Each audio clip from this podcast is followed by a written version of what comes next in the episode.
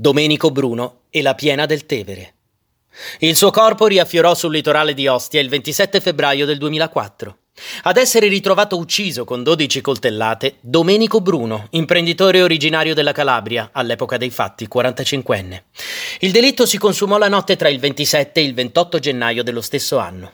Secondo l'accusa, l'uomo fu ucciso dall'ex moglie, Luciana Cristallo, con l'aiuto del suo compagno di allora, Fabrizio Rubini.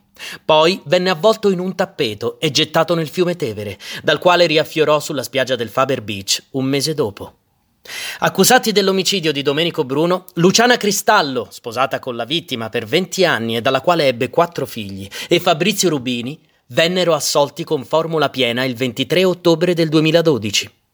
La Corte assolse in primo grado la donna perché avrebbe agito per legittima difesa, mentre il suo compagno di allora, Fabrizio Rubini, venne assolto per non aver commesso il fatto.